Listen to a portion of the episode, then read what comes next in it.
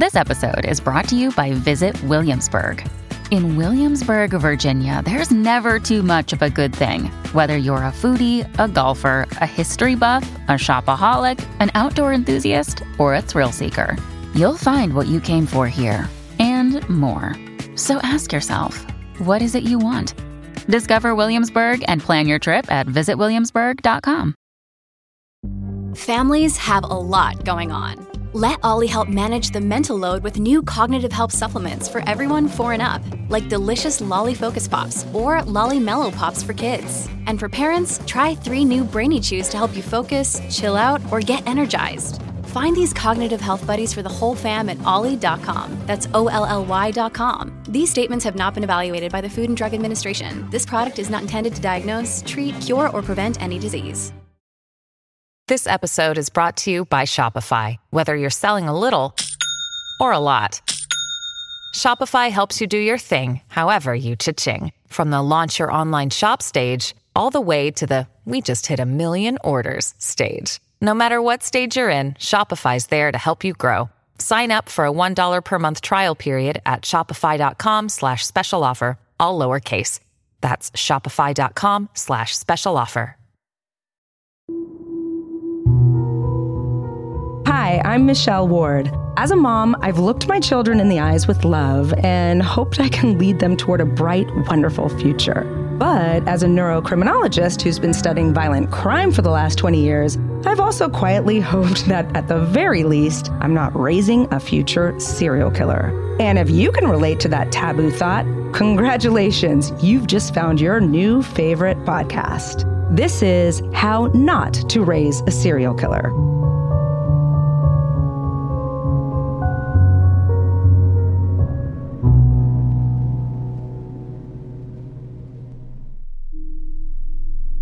Welcome back to How Not to Raise a Serial Killer. Let's go back to the year 1985. Blockbuster was alive and well, MTV was at its highest ratings ever, and life seemed a little bit more cool. Or should I say, radical or tubular. The 80s were an intoxicating time for music, movies, that's when all the John Hughes films came out, fashion, thanks Madonna, and nightlife. The tops were cut off, all the hair was much puffier than nowadays, and no one had a cell phone really. We were rocking blazers with shoulder pads and saying things like, don't have a cow or take a chill pill or gag me with a spoon, whatever that means. Back then, things just seemed a little more stress free. Although the 80s were considered more chill than today, dangerous crimes still occurred regularly. Kids were being taken on their parentless walks to school. There were ample amounts of money laundering and crazy drug cases. And there was a rise of serial killers. The 80s began a large wave of crime cases all over the world, and today we're going to talk about a case that is near and dear to my heart. A case that took place only a few minutes from where I live now, and it's a case that took away a young girl named Lisa Ann Mather, someone I knew. Today, we're going to talk about the story of a caped stranger known as the Count, who looked for young victims who were just simply enjoying their nights out on the town in Los Angeles, California. The Sunset Strip was the place to be in Los Angeles if you were looking for a good time. I was much younger and couldn't partake in such an event, but I would look up to all of these teenagers I would see on TV, even in my early years of elementary school. You would hear names like the Rainbow Bar and the Roxy, the Whisky A Go Go, places that if you were a teen or in your 20s, if you weren't there, why the hell would you be somewhere else? It attracted all ages, even the younger ones, the teenagers who weren't quite old enough to get in. It was excitement infused with edginess. That's where Lisa Mather comes in. She was a young Angeleno who, of course, planned on visiting the strip one night with a group of her friends, trying to get a taste of that intoxicating LA nightlife. It was January 11th, 1985. Lisa and her two friends, Amy and Anthony, met each other on the strip. They had all planned to visit the club that weekend, but they got dismissed. They didn't get in. Either they didn't have the proper ID or it was too crowded. So they quickly thought on their feet. This wasn't their first time there, and they certainly weren't intimidated by the scene.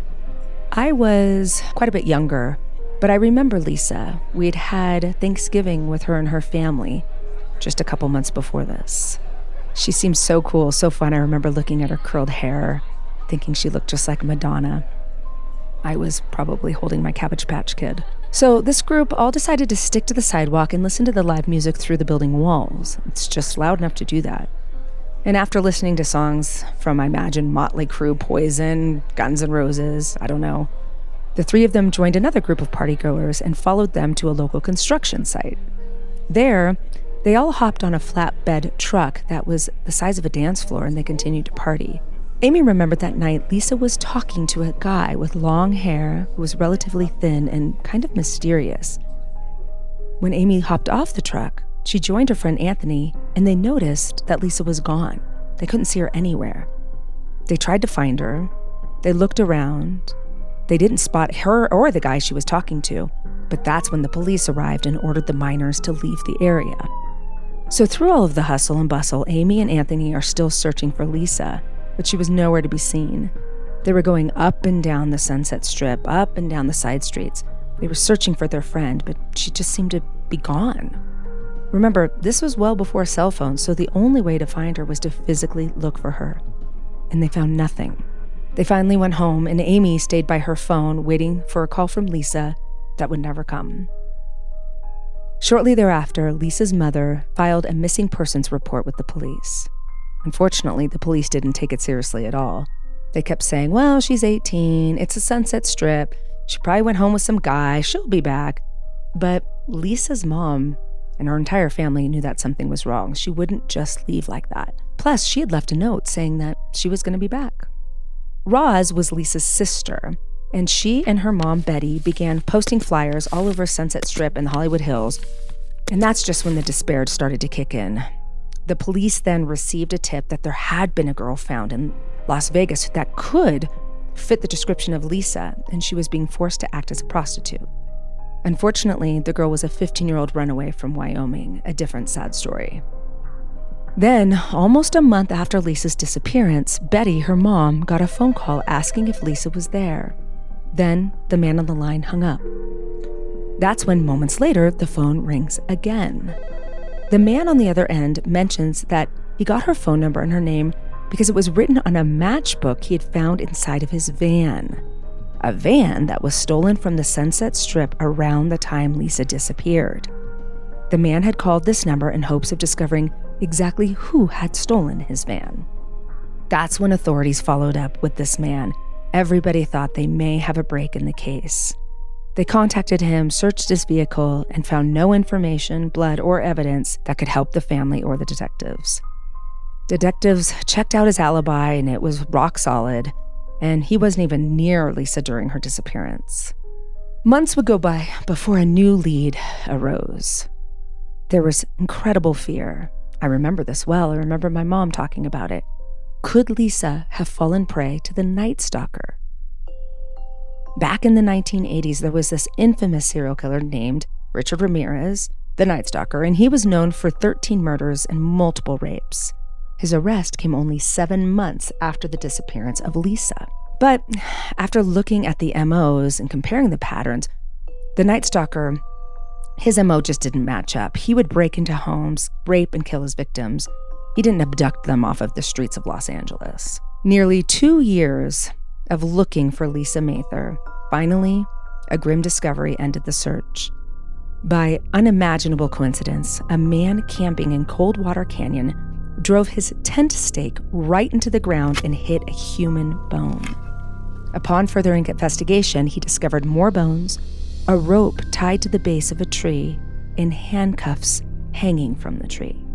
After comparing the skeletal remains and using dental records, investigators confirmed that this was indeed the body of Lisa Mather.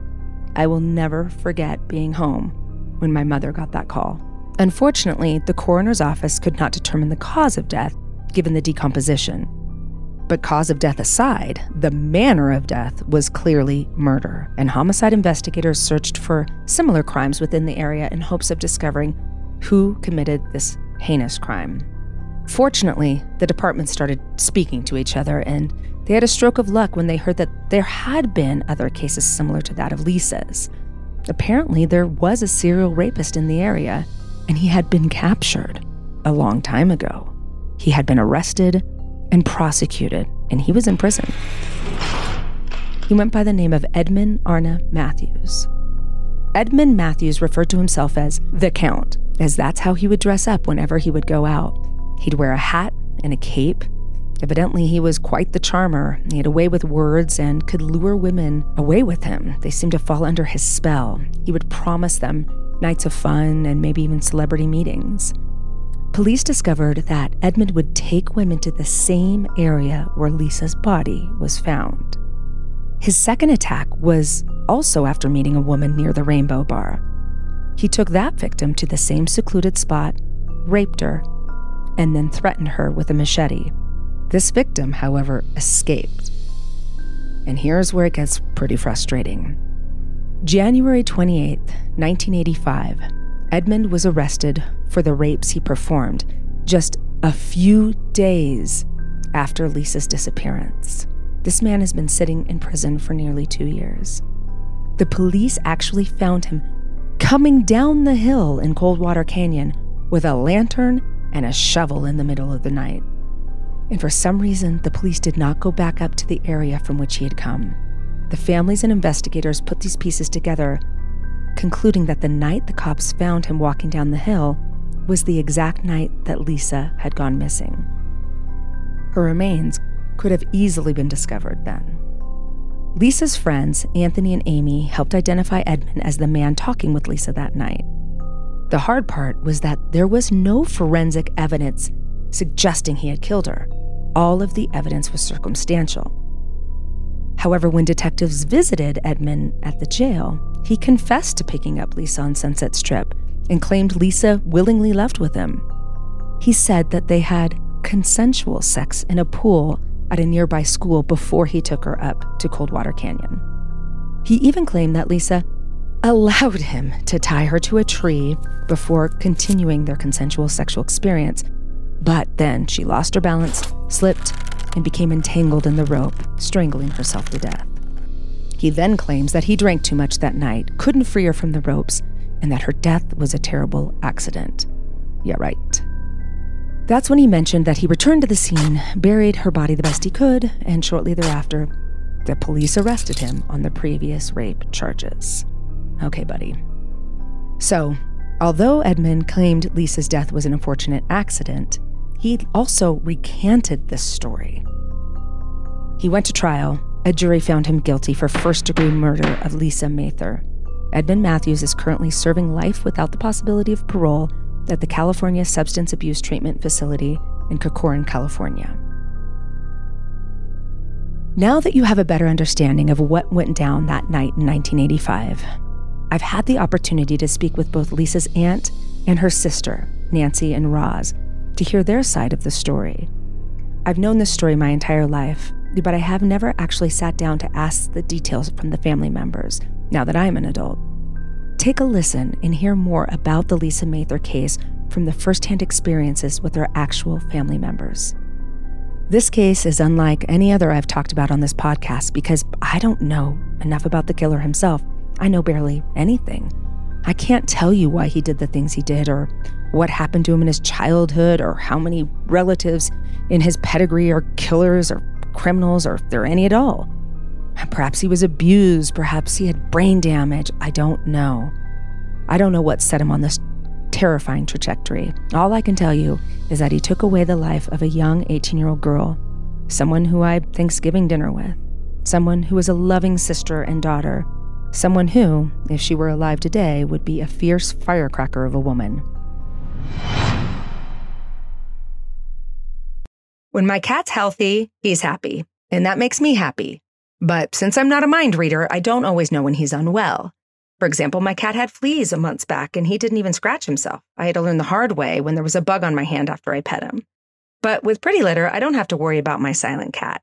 Pretty Litter literally changes color to tell you when your cat has a potential health issue, so you can get him the help he needs before it becomes an urgent medical situation. Helping me keep tabs on my cat's health is just one reason I use Pretty Litter. Pretty Litter's ultra absorbent crystals trap odor instantly, which means no more cat bathroom smell. And I'm not just saying this because the name of the product is Pretty Litter, but the litter is actually quite pretty. It's not like my usual boring gray sand. Each piece of Pretty Litter is like a little diamond for my kitty to pee and poop on. Pretty Litter's super light crystal base also minimizes mess and dust. Plus, the crystals can last up to a month, which means less scooping and fewer trips to the garbage can. Here's the coolest thing about Pretty Litter it changes color to help monitor early signs of potential illness in my cat, including urinary tract infections and kidney issues. The fact that this litter changes color to help show me when my cat is sick gives me such peace of mind, because my kitty doesn't always let me know when he's not well. And Pretty Litter ships free right to my door in a small, lightweight bag. I never run out of it, and I don't have to have a huge container of litter taking up space and stinking up my place. Pretty Litter keeps tabs on my cat's health and keeps odors down. You and your cat are going to love Pretty Litter as much as we do. Go to prettylitter.com slash how not to save 20% on your first order. That's prettylitter.com slash how not to save 20%. prettylitter.com slash how not. Terms and conditions apply. See site for details. Thank you so much for doing this. You're welcome. I know it cannot Yeah. be easy. It's good for me to talk about it because I've seen so much good things come from it Really? during, before, during, and after. Hmm. After we get through it, I want to come back, circle back to that Sure. to understand what you mean. Because to have that positive attitude, I talk to a lot of family members of victims of crimes, and I don't hear that very often. Yeah, this is, I think it's an amazing testimony. I remember meeting you at Nancy's house. It was a holiday, maybe Thanksgiving or Christmas. There were name tags around the table, and it said Roz. I'm like, mm-hmm. okay, I'm going to sit next to Roz. And I think my mom was probably on the other side. And you were so sweet, and you talked to me. Aw. And I was probably nine or 10. I was really young. And Lisa and Michael were there as well, but they were too cool. They didn't talk to me, but they were teens at the time. So I always remembered you because Aw.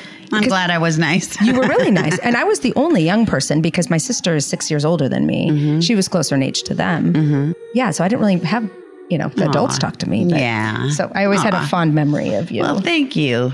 I have no memory.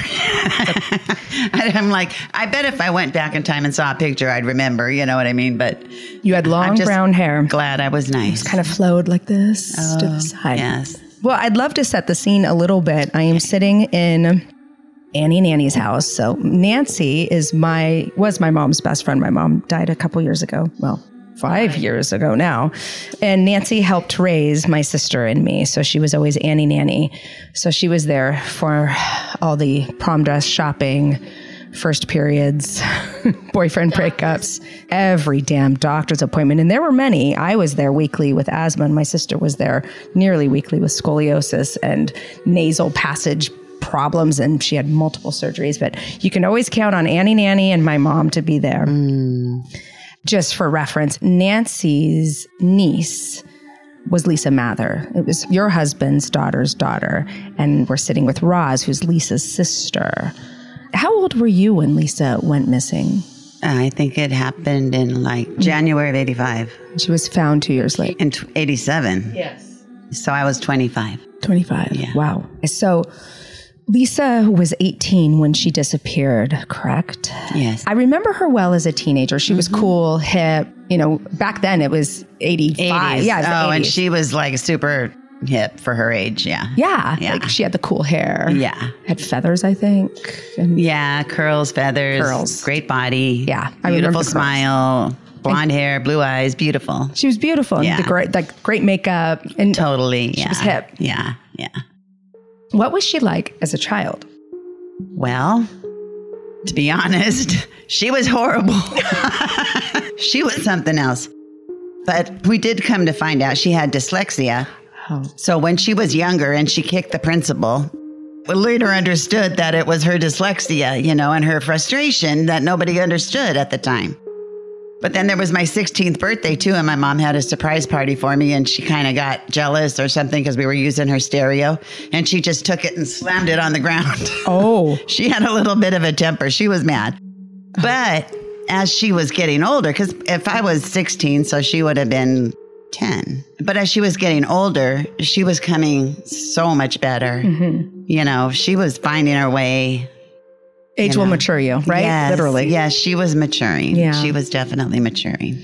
Okay, now I'll ask you, Nancy, the same question. What you remember of Lisa when she was little and meeting her and I met her when she was three years old, but I wasn't really involved in her life mm. because I'm only the, you know, wife of the uncle. But she used to have temper tantrums. Mm-hmm. I mean, we'd be in a restaurant and she'd just have a temper tantrum. And her mother wouldn't discipline her. She never did discipline her that I know of. I never saw her discipline her. I think when you have three kids, you're probably just picking your battles, right? But as she matured and got older, then there's the whole teenage years, which comes, even if you're the best kid on the planet, it's fraught with. I've never met a teenager who's pleasant to parent, at least. Right. And I remember she was very close with your brother. Was it Michael? Mm-hmm. Yeah. And they almost look like twins. Yeah. I remember they were they were thin. I kept mm-hmm. the music. Tall and thin, mm-hmm. hip and cool. Yeah, they reminded me of like a Depeche Mode video. Uh-huh. Yeah, totally. And they were into Berlin. Berlin. You know, they were their friends. They were friends with the band Berlin. Yeah, yeah. So, Wow, I just saw them in concert last May. wow. They played here at the Hollywood Wow. um, at the Rose Bowl right there, Brookside. They had a big '80s concert. Oh. and they just played. Wow, so they knew them. hmm Okay, so she's cool. She's friends with famous musicians. So is going down to Hollywood was that part of her weekend routine at that point? Not that I was aware of. I was aware because of one night she had called me and it happened to be the night before Easter and asked if I would drive her and Amy to the Rainbow Room. And she called like it was like 9:30 at night. I think I was already in bed. And I'm like, "Oh, okay." So, I picked him up and we went down there and we walked in and she wasn't even 18 yet. This was probably she was 17, I think, you know, early Wow. 17. But they let her in anyway. And this guy who was a bigwig Fijian was there and asked us if we wanted to go to a party at his house. And so we decided we would go and we took his car. I parked my car on Doheny mm-hmm. and we took his car because it was a classic car. I can't remember the name of it right now. Anyway, we drove up in that. And so we stayed and we went to the party and, you know, like everybody was partying in the, the big main house and we were all in Fig's room and just partying in there and hanging out and stuff like that. And it was getting late and everything. And so I finally had said, you know, maybe we should get going. It was probably, you know, 3.30, 4 in the morning, something like that. And so I went to go look for my purse and I couldn't find my purse. Uh oh. And then so we all decided somebody must have taken it because it was nowhere, you know, where we were anywhere. And so I asked him if I could borrow 50 bucks. You know, I'll call AAA. I've got AAA. They'll come, they'll start my car, blah, blah, blah.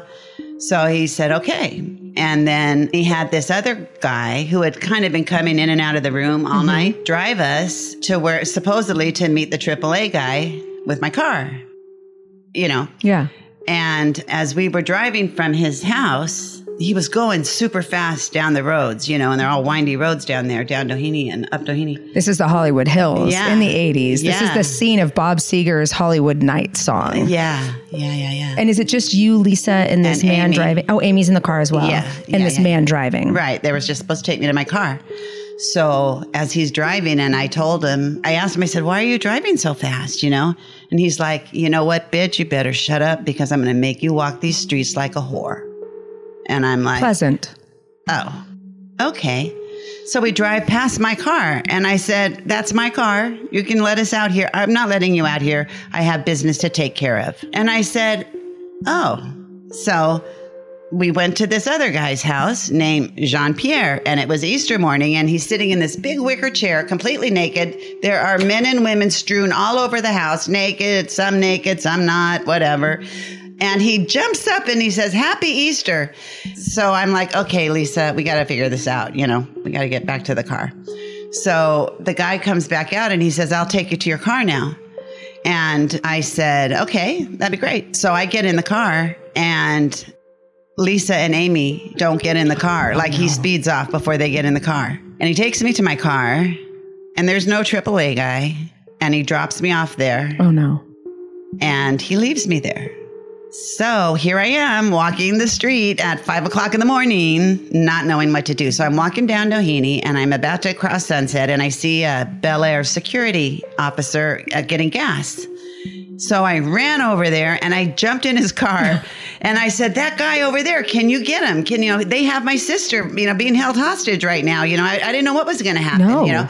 And he says, Well, I'm not a police officer. I said, You can at least get the license plate. Just try to catch him, you know.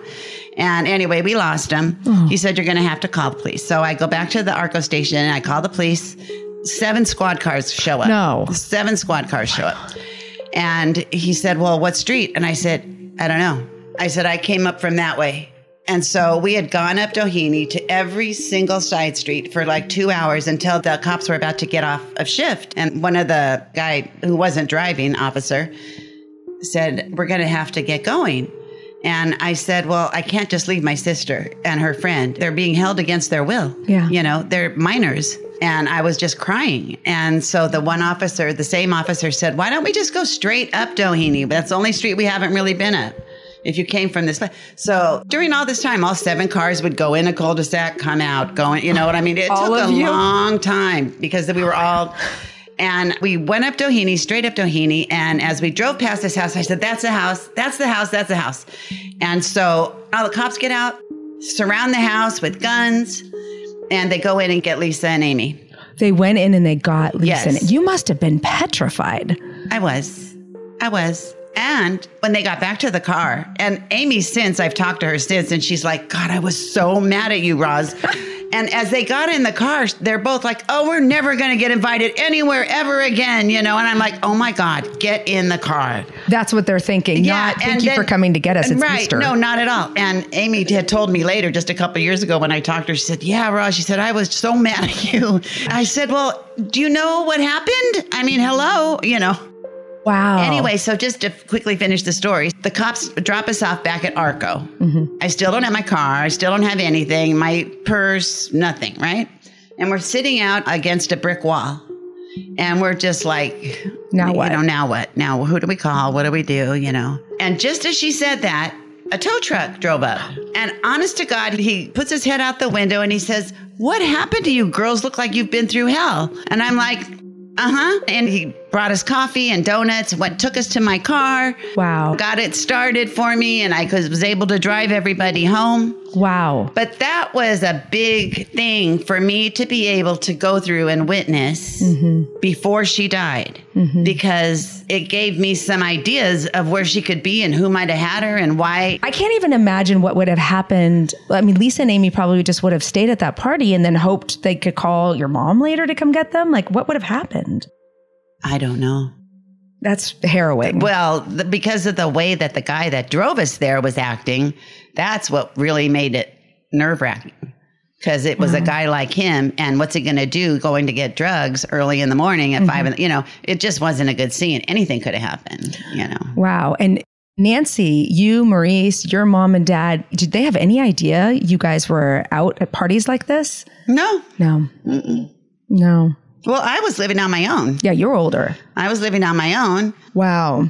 So that is so telling because it comes mm-hmm. not much later that mm-hmm. this whole event happens. Okay. So Lisa ends up back on the strip with Amy and Anthony. Did mm-hmm. you guys know Amy and Anthony? I know Amy. Okay.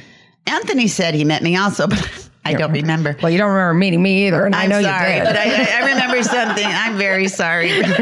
so, Nance, had you ever, ever heard of Anthony? Never heard of Anthony until we were watching Oxygen, and he was a big part of it. We didn't even know when we were being interviewed by the TV station that he existed. Wow. And he was a big surprise to me. Hmm. And I know he was to you too, right? Yeah. Where did he come from? So, as I've read the story, and I don't know if it's accurate, they end up down there near the Whisky a Go Go on this night in January of 1985. And they weren't able to get into the club. You mentioned that Lisa got into the Rainbow Room just mm-hmm. shortly before that, but for some reason this night they can't get in. Right. And right. this was it 18 and over? It was 21, wasn't it? It was opening night at the Whisky a Go Go. for 18 and older. It was always 21 before. But Whisky A Go Go had been closed, I don't for renovations or what. And it was their opening night. Okay. Okay. And they were in line to get in. But they didn't get in. No, not because they weren't allowed in. They weren't to the door yet, Okay. as far as I understand. Another friend of theirs was there, Jill. So it was Amy, Jill, and Lisa. And, you know, they were it's Kaley Cuoco for Priceline. Ready to go to your happy place for a happy price? Well, why didn't you say so? Just download the Priceline app right now and save up to 60% on hotels. So, whether it's Cousin Kevin's Kazoo concert in Kansas City, go Kevin, or Becky's Bachelorette Bash in Bermuda, you never have to miss a trip ever again. So, download the Priceline app today. Your savings are waiting. Go to your happy place for a happy price.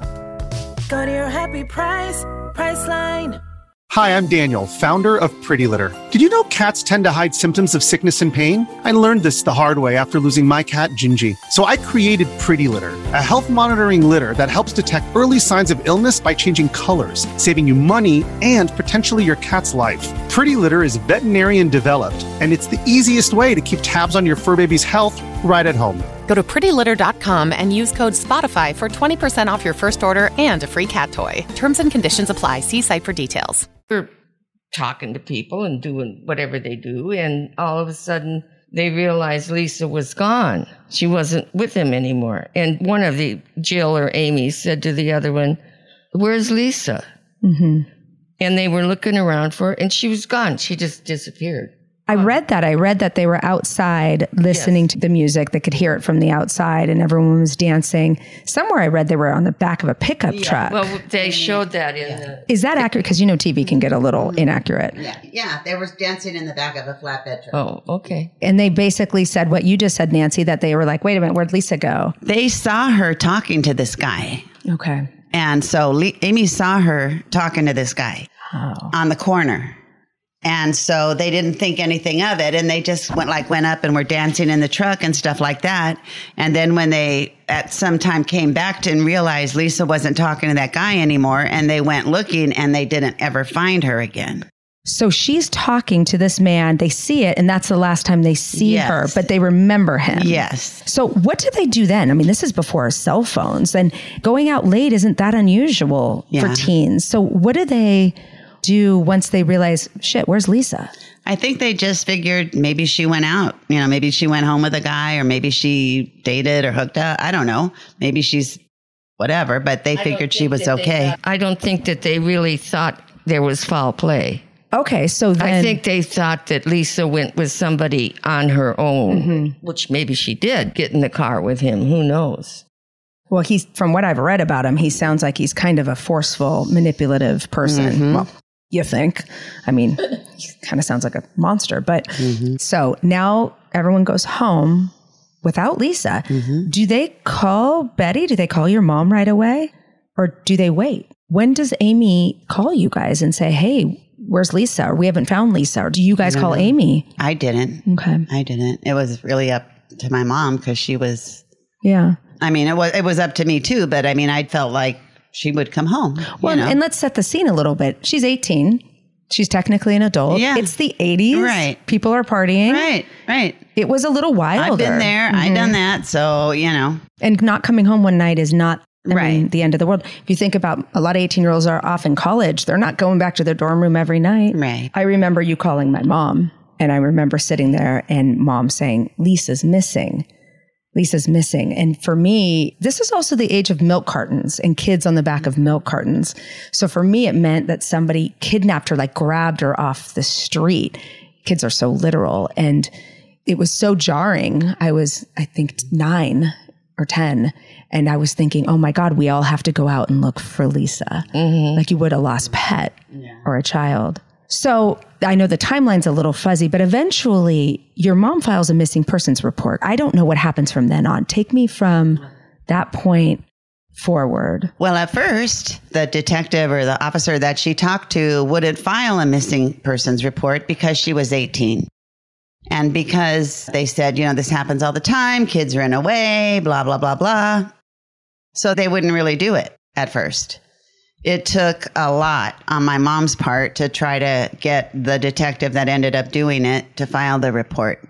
They had their own leads. They never asked me. I had my own private investigator, and my mom was seeking out psychics and people like that, you know, all that kind of stuff to get her answers. And we didn't talk a whole lot about it because in my mind, it was like, until I know differently, you know, I'm just going to consider that she's going to come walking through the door, mm-hmm. you know, one day.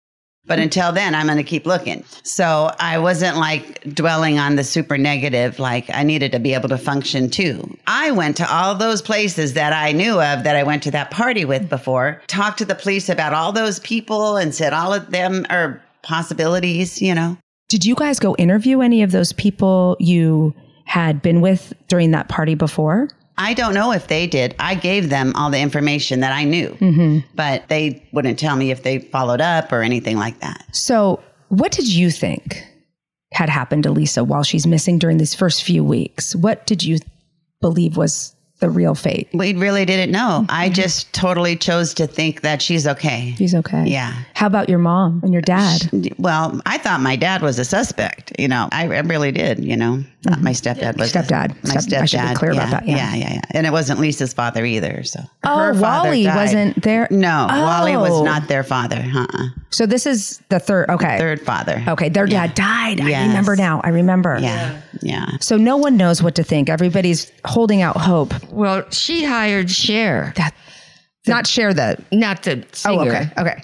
the psychic. A psychic named Cher. She hired. Oh, yeah, she was really well known about the world, but she, in the United States, she was the psychic to go to. She said that she saw Lisa in a car or a truck, and she went to uh, Children of the Night. Remember that organization? I just interviewed the woman who set it up. She was getting her PhD at the time studying children who'd been sex trafficked or working as sex workers.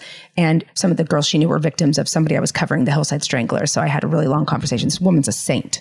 She's a saint. But okay, God, my worlds collide. So Betty went and talked to the people organizing the Children of the Night. Yeah. She really fought for the two years to find Lisa. I mean, she really, yeah. she went pure white overnight. She was a redhead, Betty, And she went, Lisa's mom. She went pure white overnight. I remember coming home from school, I would frequently say, Mom, did they find Lisa? Did they find Lisa? Because, you know, when you're a child, it's so scary. It's so, mm-hmm. it's every parent's worst nightmare. And as a child, it's like, it's just so unbelievable.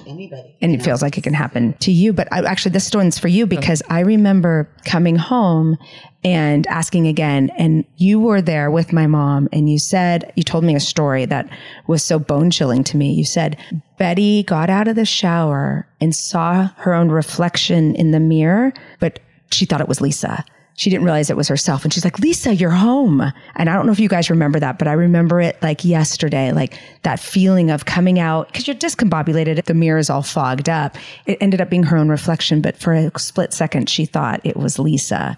And she was just so inconsolable after that. And now that I'm a mom, I'm like, I can't even imagine waking up every day. It's one thing to lose a child, which is the worst pain you can go through, but it brings a whole different level of panic, horror, and despair to not know what happened to that person, to that child. Yeah. I can't imagine what that was like for those two years. And not that it felt any better after you knew, but at least there was an answer.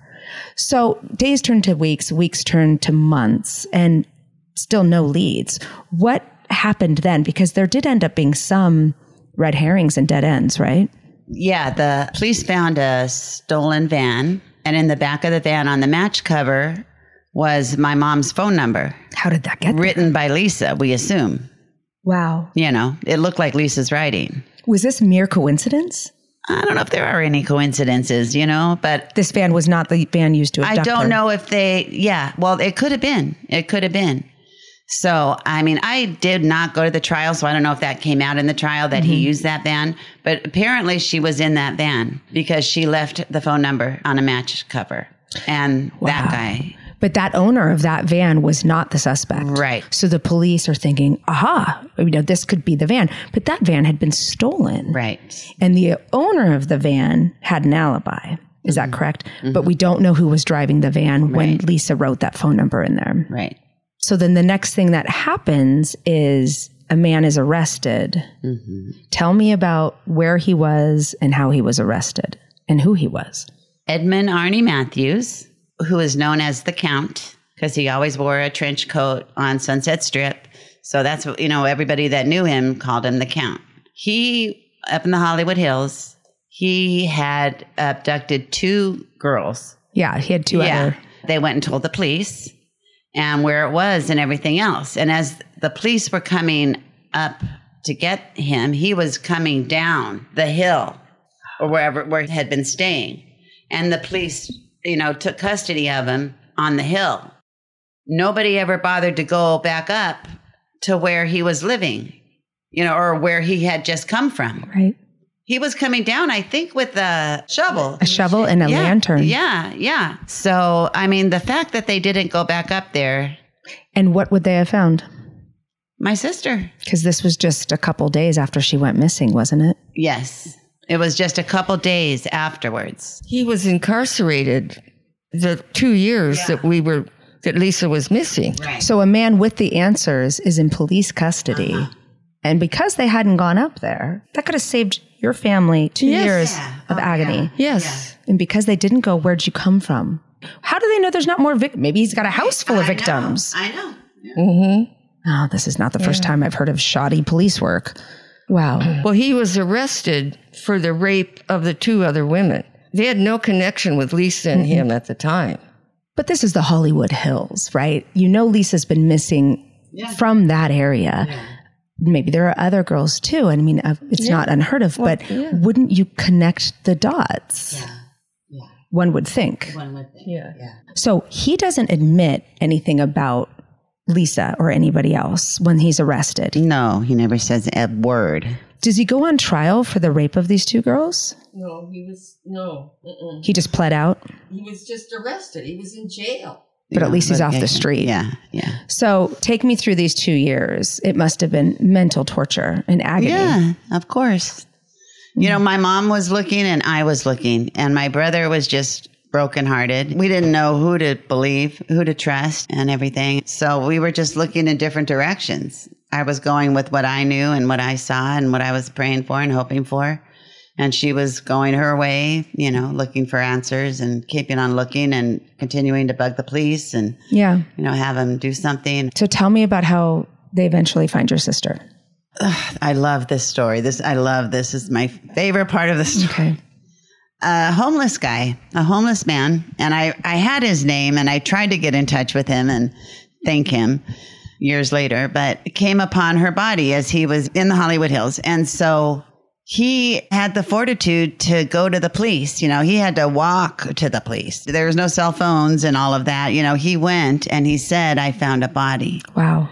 And when they went and got that body, somebody finally, the light switch went on and they recalled that this was near the place that they arrested Edmund and put two and two together and asked him. You know, they interrogated him Wow. and he admitted it and he admitted to the whole thing details you name it every gory detail and everything else and then he recanted his testimony and he said i said all that under duress you know so that's why there had to be a trial Did you learn anything from his initial confession that about what happened to her that gave you closure? i mean nothing that would give us comfort mm-hmm. you know she i mean tortured for two days. He tied her to a tree up off Mulholland Drive, and she hung there for two days. And he'd come and go, and then he finally killed her. he had put socks in her mouth, you know, to keep her from screaming and stuff like that. And apparently, what he said, his defense was that she was struggling so much trying to get free that she killed herself, that she choked, you know, and broke her neck because of that. So, Bullshit. yeah. I've seen enough of these. Yeah, I've yeah. seen enough of these wackadoodle stories they make up. You know, he talked in his testimony about having a machete. There was evidence that he used it. So he's just a bad dude. Why do you think he killed her and not the other ones?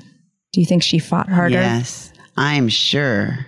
That's why I wanted to establish and who I, she was. I mean, and you know, and that's I love that you did that because her fiery spirit Mm-hmm. from a child. I know she fought back. She was no cream puff. You know, she was tall and beautiful, but she was strong, very strong. And I know she fought. he wasn't going down without a fight. No, no, No.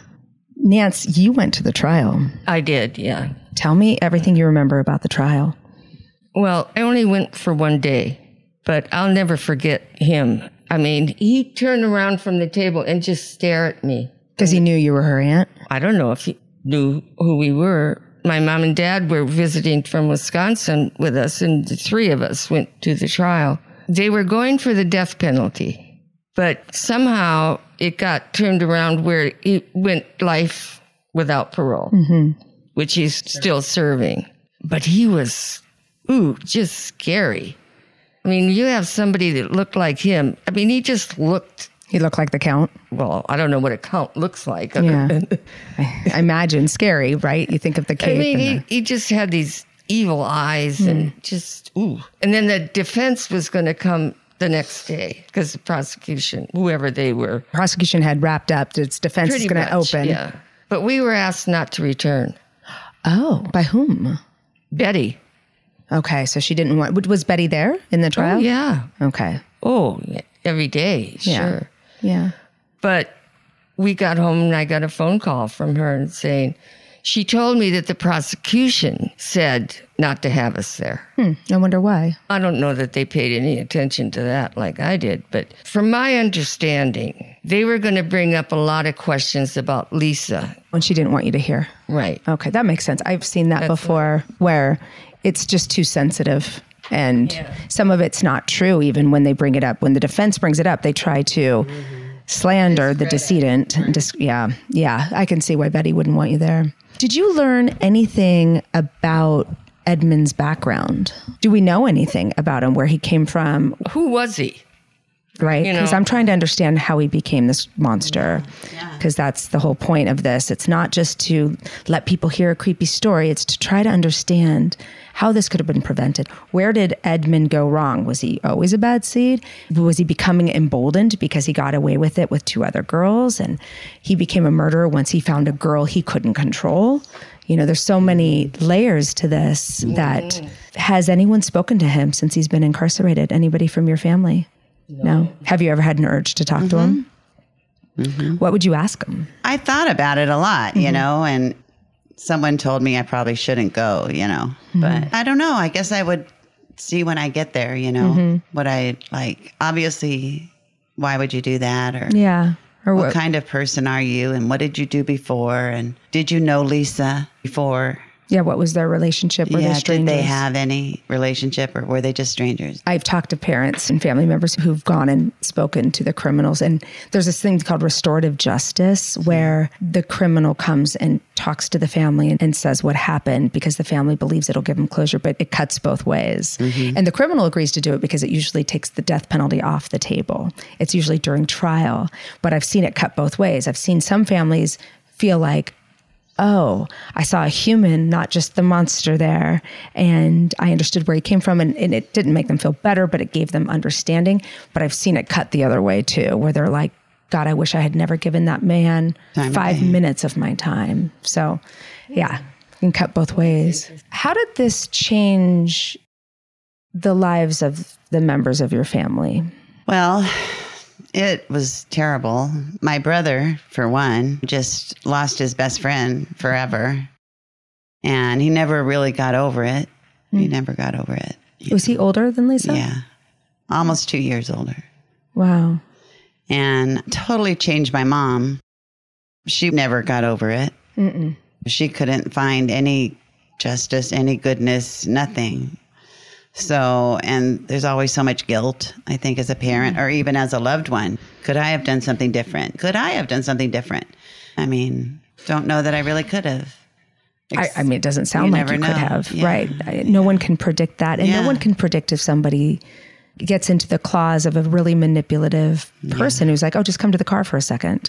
I have something to show you or give you, or here, let's get into the club the back way." Yeah. a myriad of things could have been said to Lisa. Yeah.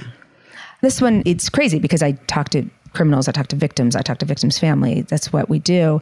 And this one, they'd asked me to do it, but I had struggled because I can't give the vegetables with this one. I can't say what happened. Why is this guy doing this? What drove him to do this? What could have prevented him from doing this? And that's hard for me to tell a story without being able to say, hey guys, if you have a kid at home who's fascinating. So we have this problem. There's these people with these fetishes, starts in childhood, their sexual fetishes. They don't seek help because you don't want to go tell people that you are sexually attracted to something that's not sexual. So there's not a lot of therapists. You're afraid if you tell somebody that they're going to turn you in. you or yeah. something. Yeah. So we see a lot of them become rapists later Hmm. because they're trying to find a way to live out this. So one of the things that I do is try to like let's not just talk about the crimes. Let's try to help. Like if you were to interview him, being who you are and doing what you do, would you like ask him about his childhood? Where did he Mm-hmm. grow up? How what was it like? What did he like? What did he do? Things like that. and I know the questions to ask because I Yeah. know what matters. Yeah. So did you have any surgeries? What was your birth like? Did you have a traumatic birth? Because that's predictive of a lot of criminal behavior. Did you ever have a concussion? Were you dropped on your head? Did you have any surgeries? Were you ever under anesthesia? Did you have any major illnesses in your life? Tell me about your pedigree. Anybody ever been arrested for a violent crime? On and on and on and on and on to build a profile. So those are the questions I would ask him mm-hmm, mm-hmm. and try to put it together. And would you ask him specifically about Lisa or the other people that he mm-hmm, So he's not, he probably, it depends on where he is in his life. If he pleaded not guilty, he probably still wouldn't want to tell me what he did to Lisa. But I could divine a lot of it if he told me what he did to the others. Or maybe he's sat there for the last 40 years and he's ready to talk. Is there anything I haven't asked you guys yet that you thought should be part of this? And then I want to talk to you about all the good things that have come since. Well, from my understanding, Betty and Wally were in Hawaii. Mm-hmm. They had a home in Hawaii. And the transient from Canada was pitching his tent, and he put one of the tent poles right down into Lisa's grave. That's how he found her, hmm. because it was a shallow grave. But there were three graves two of Lisa, and one where he buried her clothes. Separately. Huh. Mm-hmm. Maybe he thought he was going to move Yeah. her, come back for her. Anyway, that's how she was found. She probably never ever would have been found had it not been for this transient. Yeah. because it's so vast up there. Like that exact spot, he puts a stake in the ground or a shovel in the ground or whatever he did. What are the chances? I tried to hunt him down. I mean, I looked, I found out his name and I can't remember how, but I got his numbers or got people with his name and numbers and I just never was able to actually find him. But I wanted to find him and I wanted to thank him. Yeah, because he really brought some sort of closure. Yes, yes. Wow. Then I said Betty and Wally were in Hawaii when it's happened. But she told me that the minute they found Lisa, there was a little bird outside her bedroom window hmm. in Hawaii, pecking on the window. And she looked up, and the bird said to her, It's okay, mommy, I've been found. Oh my gosh. And of course, they packed up and came right home. But she said there was a little bird pecking at the window, and she looked up, and the bird said, I'm okay, mommy, I've been found. Wow. Oh, the morning she was found, I was staying at my mom's house with my then fiance. And I got the call from the detective. And he said, You know, I need to talk to your mom. And I said, Well, she's not here. You know, I, can you tell me? And I'll, no, I need to talk to your mother. So I said, Okay. So I gave him the number in Hawaii and he called her. And then she called me and told me that Lisa had been found. How did you feel? I was very sad. I was really sad. I wanted to believe that, you That know. she would be found alive. Yes. I mean, I thought maybe she ran away with some French guy and is living in France. You know what I mean? I made up all these things in my mind. Even though I in that I had all those other experiences that were telling me otherwise, you know, I chose to think the best until I knew. And that night, the camera crews and everything came to where my mom's apartment was, and they all wanted interviews and stuff. And I'm like, I can't, I can't, you know. So I sent my then fiance out, and he told him, you know, there's no comment from the family at this time, and blah blah blah blah, and stuff like that. And it's just so heartbreaking, you know. It's like, where do you go from there? Yeah, you know. Because no matter how unlikely it seems that she's okay, it's self protective to hold out hope. Oh, right, right, Like, right. total chills. Yeah. You don't want to go through Right. mourning her death and thinking of what happened to her when you don't have to. Right, right. But then, then at that point, you have to then have face to. that. Yeah, yeah. Mm. How was it for your mom? Did you see a shift after that for her? I mean, it just got harder because then there was the trial. And she had heard the full confession. She heard the confession. Yes. So after hearing that, and then the guy saying, I was under duress, I made all that stuff up. It was just, it's heart wrenching. So, Roz, you mentioned good things came from this. What do you mean? Well, I mean, just the fact that that guy came and found her body. That's incredible. I mean, that's why I think there's no, really no coincidences. I mm-hmm. think some things are they're meant to be. You know. yeah. I No. All right. Thank you. Thank you to both Nancy and Roz for coming on the show and telling your story. And thank you for listening to another episode of How Not to Raise a Serial Killer. How Not to Raise a Serial Killer is a Cloud 10 media production, executive produced by me, Dr. Michelle Ward, and Sim Sarna. Our music was created by Josh Cook, with artwork provided by Brian Stefanik. Follow us on Instagram at How Not to Raise a Serial Killer and on TikTok and Twitter at Hentrask. That's at H N T R A S K. If you like our show, do me a favor and rate and review us on Apple Podcast, Spotify, or wherever you get your podcasts. After all, if more people know about the show, maybe fewer kids will turn into serial killers. Who knows? Thanks so much for listening. See you next week.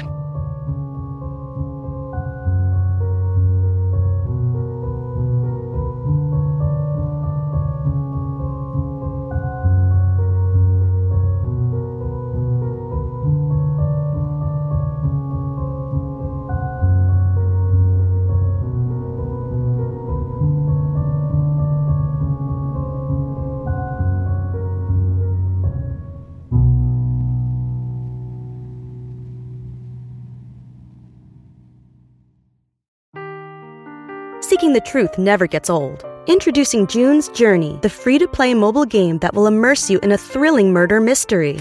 Join June Parker as she uncovers hidden objects and clues to solve her sister's death in a beautifully illustrated world set in the roaring 20s. With new chapters added every week, the excitement never ends. Download June's Journey now on your Android or iOS device or play on PC through Facebook Games.